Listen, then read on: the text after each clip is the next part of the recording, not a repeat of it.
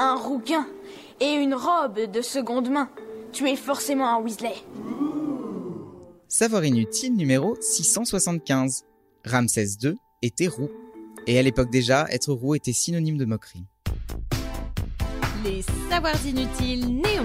Les savoirs inutiles. Savoirs inutiles. Néon. Quel est le point commun entre Ron Weasley, Ramsès II et le prince Harry? Banco, ils sont roux tous les trois. Mais alors comment on sait que la vieille momie de plus de 3000 ans avait les cheveux couleur orangée? Ramsès était en partie rouquin parce qu'il avait du sang sémite, selon l'égyptologue Christiane Desroches Noblecourt sur France Culture. Elle ajoute que c'était très mal vu en raison du lien avec le rouge, couleur de Seth, le dieu de la confusion, du désordre et de la perturbation. Il a dû subir quelques blagues pas très fines dans la cour de récré. En 1976, la momie prend l'avion. Le Caire, Paris, sans escale.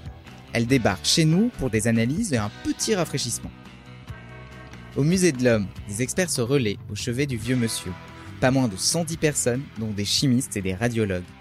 Bilan de ce check-up complet, il était roux et avait les molaires qui se déchaussaient. Ça ne l'a pas empêché de croquer la vie à pleines dents. Une vie longue, puisqu'il a régné 67 ans sur l'Égypte, et une vie chargée, puisqu'on lui doit la construction de temples somptueux, comme ceux d'Abou Simbel, creusés à même la roche. Ça y est, ça va être bons architectes, ces pharaons. Être roux n'a donc pas entravé l'aura de ce pharaon emblématique. Il aura 126 enfants, oui, vous avez bien entendu, 126. On vous laisse imaginer le montant de la pension alimentaire. Il se marie plus d'une dizaine de fois, parfois même avec ses propres filles. Quand on est pharaon, on subit peu les discriminations, puisqu'on peut plus ou moins faire tuer ceux qui nous saoulent. Ah, ils sont fous, ces Égyptiens. Mais ce pouvoir n'est pas donné à tout le monde.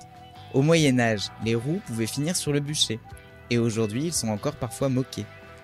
En 2005, un épisode du dessin animé South Park montre l'aversion de Cartman pour les roux. Pas d'appel à la haine, rassurez-vous. Le but était de montrer la stupidité de certaines haines infondées en faisant un parallèle avec l'Holocauste. Trois ans plus tard, des gens très évolués inventent le Kick Ginger Day, la journée de coups de pied aux roues. Une idée apparue sur Facebook comme beaucoup de nombreuses étincelles du génie humain. En réponse, pour diffuser l'amour entre les peuples et les couleurs de cuticule, certains ont lancé le Kiss a Ginger Day, et comme j'ai fait élever en anglais, je vous le traduis, journée des bisous aux roues. Ne me remerciez pas. Et cette journée a lieu tous les ans, le 12 janvier. Mais ça, c'est vraiment inutile de le savoir. Vous avez aimé ce podcast? Alors abonnez-vous sur votre plateforme préférée, faites-le connaître, laissez-nous des commentaires.